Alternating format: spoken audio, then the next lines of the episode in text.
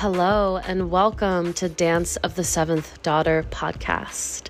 Dance of the Seventh Daughter is a virtual temple space centered around themes of the divine feminine, sacred sisterhood, goddess worship, and community. On top of this podcast, Dance of the Seventh Daughter provides an online academic blog, an artist alley where we celebrate a different artist every month and a quarterly zine released for each season that shares ritual ideas, recipes, art, poetry, meditation, and so much more. It's time to enter the temple. Hello, everyone, and welcome back to Dance of the Seventh Daughter podcast. Thank you so much for being here. Blessed Yule. Happy solstice. Last night, as the sun went down, we stood in the center, the center of the wheel. We were held in balance. And then the sun rose, and now we are tipping back towards more sunlight after the darkest night of the year. And it's very exciting. First of all, it doesn't even really feel like Yule. There's no snow where I am in New York, which is wild. Um, because there's no snow and like yeah it's kind of cold but it's not like freezing it doesn't even feel like anything special is going on. So i'm going to try and incorporate some yule time feelings into my home since i can't get it outside. So we're going to talk about yule i'm going to talk about yule quite a bit um, we're going to talk about the history of Yule, the Christianization of Yule, and we're going to talk about something known as Mother's Night, which I have only just encountered myself. And it's really interesting. And of course, it lends itself to the erasure of women and women's festivals and religious festivals celebrating female deities throughout history that we're already aware of. If you've listened to even one podcast episode, then you know all about this. So let's get into it.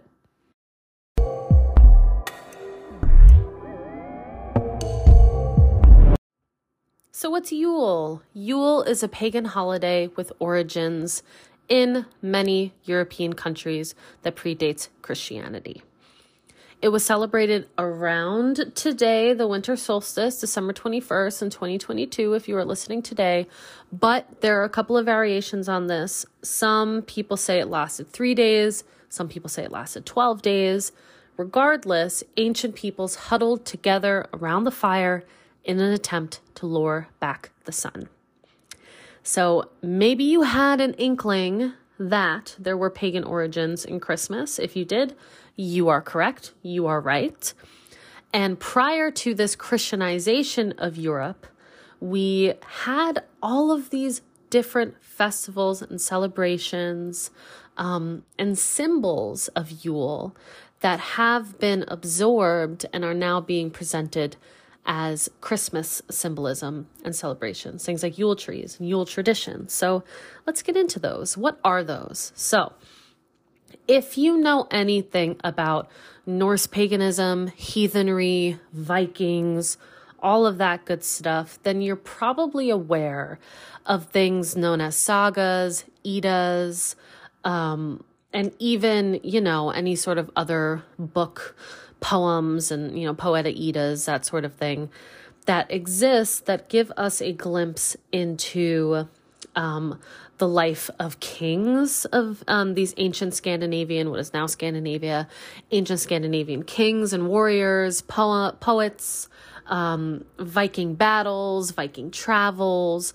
They give us a direct insight into what their movements were, where they went, who they interacted with, um, who they were praising, who was related to who, all of that sort of thing. And it's a first person account more often than not um, a lot of these um, these poetic Eddas or sagas, are actually written sort of like diary, firsthand style. And then, of course, we have other accounts of people who were either um, told stories or they witnessed something else, the person doing something else. So it's really, really interesting information. And inside of these sagas and Eddas, we really get a um, an intimate look at the religious thought, spiritual practices, rituals, feasts, um, how governments worked and operated, all of that. We get these firsthand accounts into these ancient, um, I say ancient. I mean, they are ancient to us, but these older civilizations. But that's not all we have. So I, I might have mentioned this and I can't remember now when I was talking about, um, you know, Mary Magdalene and Salome. I don't know if I got into a, a big discussion on um, quote unquote temple prostitution. If I haven't, I will at some point. But a lot of ancient cultures across the globe also have books of law, books of records, books of um, census records. They have lists of goods and items and like like cattle, uh, clothing, jewelry, possessions, unfortunately, people that they owned as slaves. In these records, when certain houses or families or whoever would go off to war, so they had a record of everything that they brought with them. Um, and then, of course, there are books of law. We know this. But what's really fascinating about those sort of records as well is that we see what sort of religious items and beliefs are existing and brought with these people wherever they go. So, yes, while these might be laws or they might be um, uh, rules dictating when you take off because there's a festival, who contributed what to the feast, it tells us that a festival or a feast is happening. And it gives us dates, and it more often than not tells us what the festival or feast is for.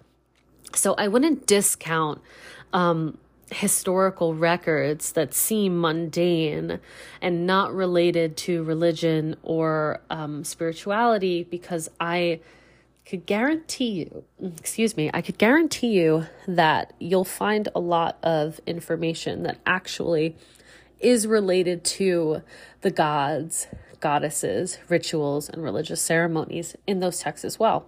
So we've got a couple of those. We have some ancient Norse sagas that speak to rule, to rule. Speak to Yule. They definitely speak to ruling, but they speak to Yule. They mention Yule.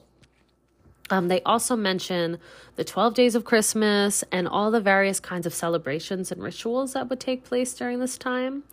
So, Yule would typically begin with some kind of ritual animal sacrifice that then would be used in a major feast. The feast would feed the entire family, the village, the community, and it would also be offered to the gods.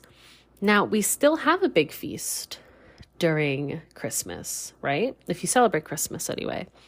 Our families gather, we cook traditional foods, we make more than we probably need, and everyone goes home with a plate of extras, unless you've got a bunch of teenagers, probably. So we drink, we sing songs, we tell stories.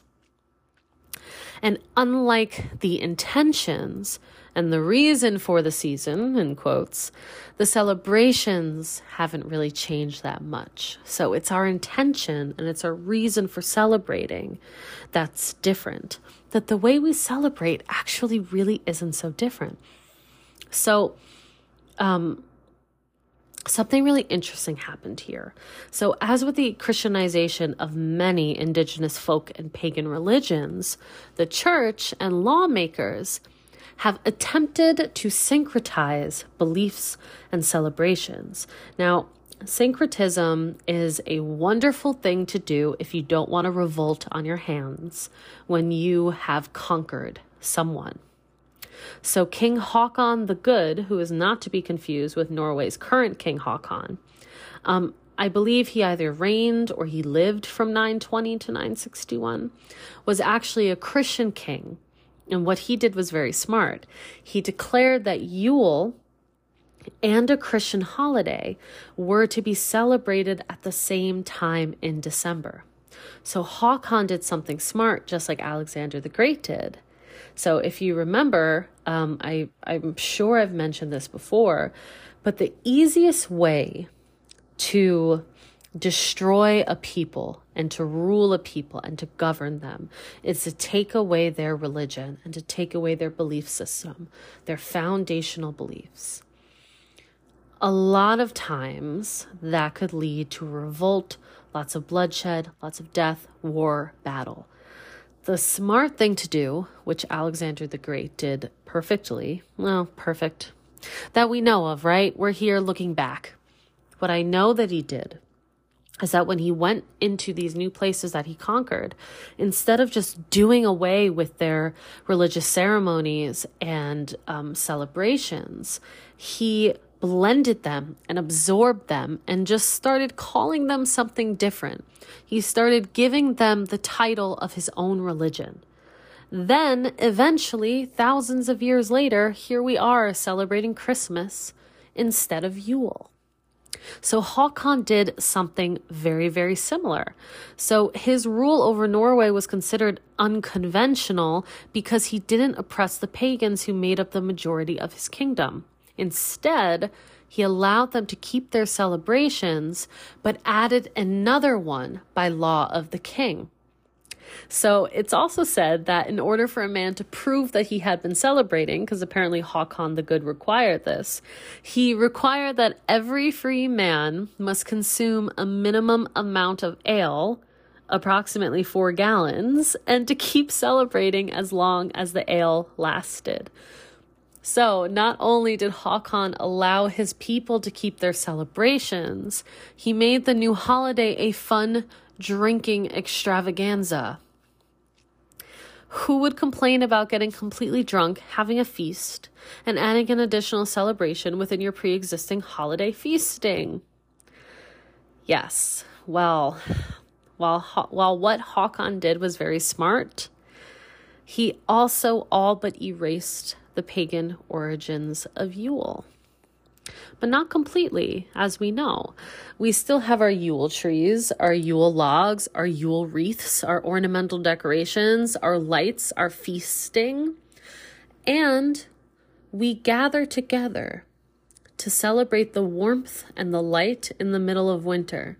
We fight back against the dark and the cold with light and song. And on this winter solstice day, we welcome the return of the sun. On the blog, I say, as did the Romans, because another important syncretism took place. Romans used to celebrate the return of the sun, S U N, right around this time, and that turned into the birth of the sun. So the birth of the sun, S U N, to the birth of the sun, S O N. So, um, as I mentioned, a lot of this Christianization of the entire world took place, and this is how it sneaks up on us through language, through syncretism, through absorption, which eventually turns into erasure.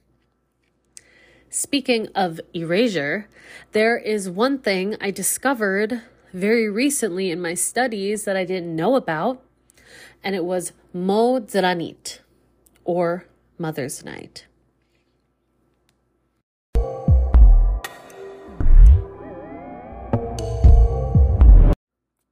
So I saw a post recently from a contact of mine who runs a big red tent temple sisterhood Facebook page, and she posted about Modranicht or Mother's Night. And I said, What the hell is that?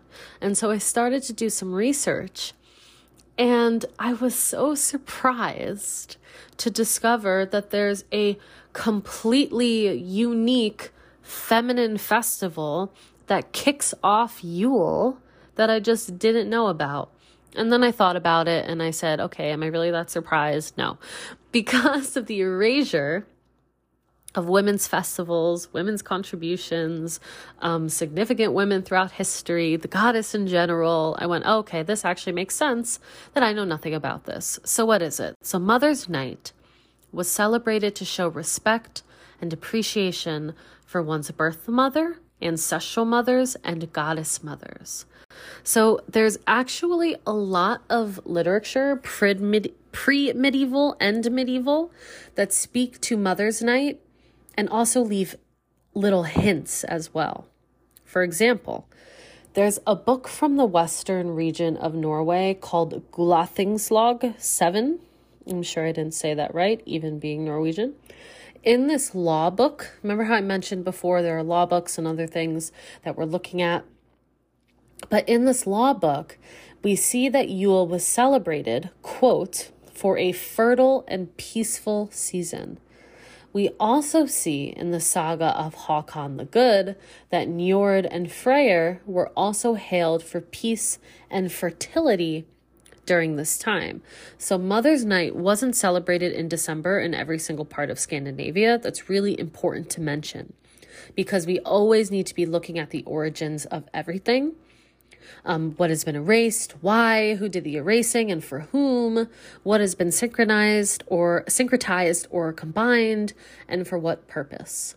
So, for many modern pagans and heathens, Mother's Night actually kicks off the Yuletide celebrations.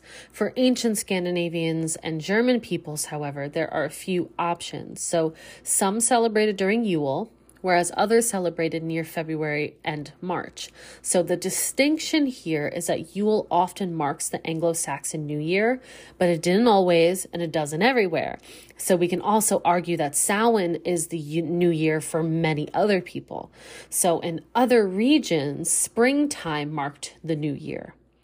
So I think that's the difference here between um, are we doing it in December or are we doing it towards the end of February into March when we're looking at Imbolc maybe? Because we're looking at who thinks the new year is when. So the thing about Mother's Night and why it's important that it's kicking off the new year is as follows. Mother's Night meant to highlight mothers as light and life bringers. Mothers were bringing us out of the darkness and into the warm and lighter realms. They are guiding us from darkness and accompanying us on our path towards wisdom and knowledge. I also think this can be seen as our mothers guiding us out of the darkness of the womb and into the light of life. This is important information because understanding that the new year marked the return of the light allows us to see why there are some geocultural distinctions between when Mother's Night would actually be celebrated. So I think it would be quite nice to celebrate Mother's Night at the start of Yuletide celebrations for a number of reasons, and here they are. Women often take on the majority of emotional, mental, and physical labor during the holiday season. Women often take on all of the above throughout the entire year anyway. Not all women are mothers, and therefore the traditional Mother's Day doesn't apply to everyone.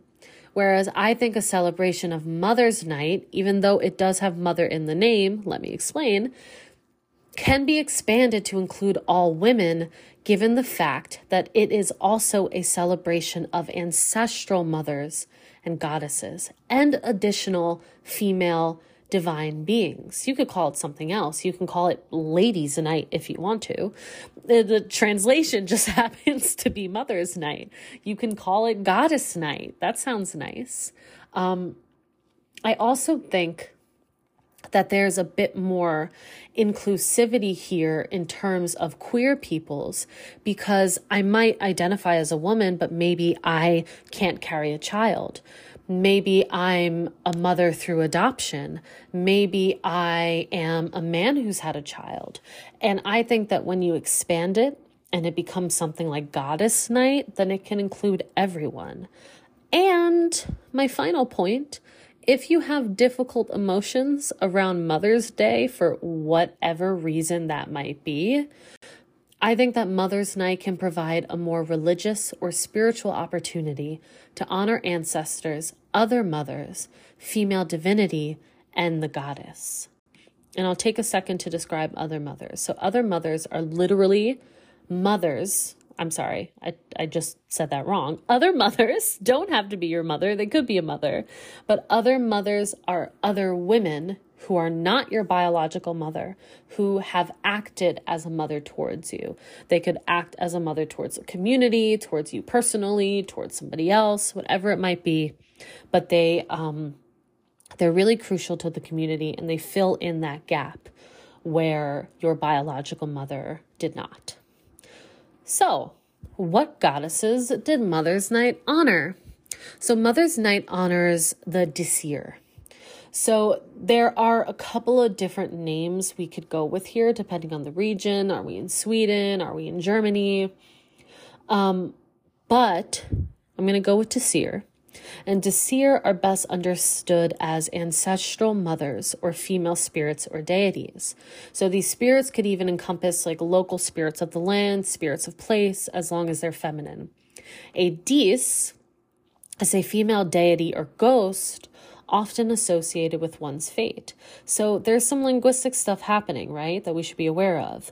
And I think that this connection between Dis and Disir is why other scholars, including myself, feel that honoring one's own ancestors during this time would also be appropriate, even if it's not honoring your mother. So there's also evidence that beings such as Fylgja or Valkyries can be included under the Disir umbrella. And if you don't know what a Fylgja is, it's um, a spirit who usually takes the form of some kind of animal that attaches itself to your family line. And it often has to do with fate, just like um, the Dis do. So I think that's why they can fall under this umbrella as well. So there's an additional connection here that I was like, well, duh, once I started reading about it. There's the Christian holiday celebrating St. Lucia or Santa Lucia. Some scholars suggest that St. Lucia's Day, which is celebrated on December 13th, by the way, and is 12 days before Christmas, is actually a Christian holdover of Mother's Night. And I thought that was really interesting because St. Lucia is considered a light bringer. And that's what Mother's Night is meant to celebrate as well. And it's supposed to kick off the 12 days of Yule. And St. Lucia kicks off 12 days before Christmas. So there's definitely room for more exploration here. I haven't um, dived as deep as I would like to on this topic. But when you start to study religion through a feminist um, viewpoint, you really start to see the connections come to the come together very quickly.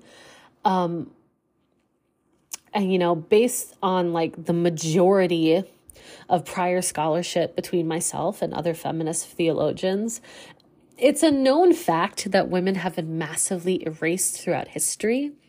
But women have especially been erased from the religious, spiritual, and philosophical landscape. So I implore you to dig deeper into Mother's Night and to maybe incorporate this into your own practice of Yule. And I just want to mention too that when we do get these representations of um, religious women, goddesses, ancient deities that happen to be divinely feminine, when we get modern day representations of them, we're often getting like some bastardized version or hypersexualized, demonic, or like old and wrinkly and therefore ugly and scary. And we actually have encountered the Disir in recent entertainment days. So I didn't even put this together and I watched this series front to back, but I don't know if any of you watched the Netflix series Merlin though more recent one, it actually featured the Disir. And in the series, the Disir were considered the oldest court for the old religion, and they were portrayed as the mouthpiece of the goddess herself. Um, there were three of them. So we've got another Trinity situation going on. Um, they were not just the court and the mouthpiece, but they were connected to fate, um, which would make sense when we're connecting it to court of some kind. Um, and they're portrayed as like old, ugly hags that wear dark cloaks and they're really super scary. And I find that to be quite infuriatingly fascinating because here we have um, what is supposed to be a beautiful and festive acknowledgement and celebration of the goddess, female figures in our own lives, um, female deities, ancestors, and it has been boiled down and boiled down and boiled down and bastardized throughout history to showcase women as ugly old crones.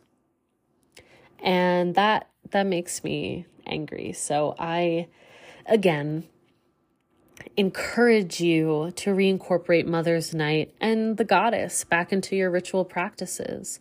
Um, if you don't know who to call on, if you have your own patron goddess, that's a great start because this particular um, festive ritual or ceremony or celebration and practice happens to be Scandinavian, I encourage you to maybe call on Freya or Frigga, Hel, Skadi.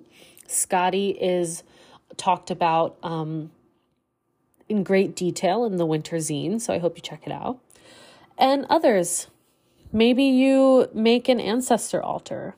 Maybe you cook your grandma's favorite meal and you bring it to her if she's still with you. Maybe you honor the female spirits that might be in your home, spirits of the place, spirits of the land. Maybe you live in a place that has beautiful nature that you can walk through. Um, maybe you have plants that you tend and their their life force feels feminine to you. Maybe you honor yourself.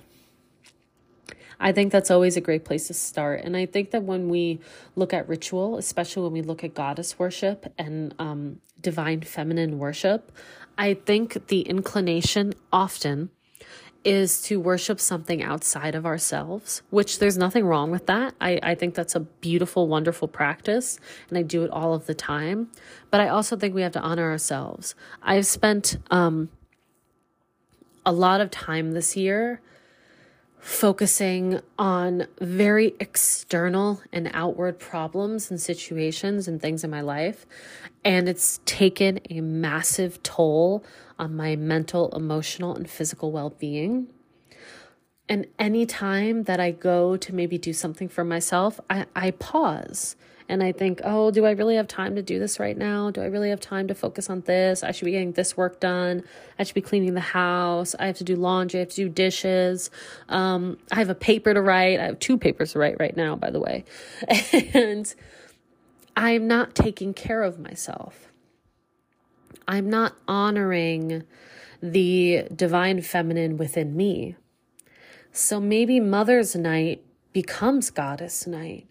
Maybe it becomes Woman's Night. Maybe it becomes whatever you want it to be in your own practice. You know, there's nothing wrong with taking something ancient and modernizing it to fit your current needs and goals. You know, I think that there is sometimes an inclination when it comes to worshiping the old gods that they have to remain stuck in prehistory, exactly the way that they once were. But humanity hasn't done that. Civilization hasn't done that. We haven't done that. I don't think the gods have to do that either. I think it is actually quite powerful to take these gods of old and bring them into our modern day lives.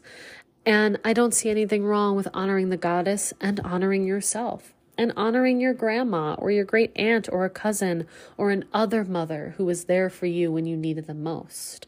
A sister, a friend, your cat, your dog, your plant allies, your herbs, your flowers, nature, a tree, the ocean. All of these things are incredibly valid to honor. And I hope you do so. But I do hope that you start with yourself. Call on your ancestors, call on yourself Wield your feminine power like a torch, lighting the way through the darkness. When you craft this season, when you cook, when you clean, when you cleanse and celebrate this Yule season, remember the women who came before us and the divine feminine power that exists all around us. Thank you for listening. Blessed be. Happy solstice. Merry Yule. And happy fucking goddess night.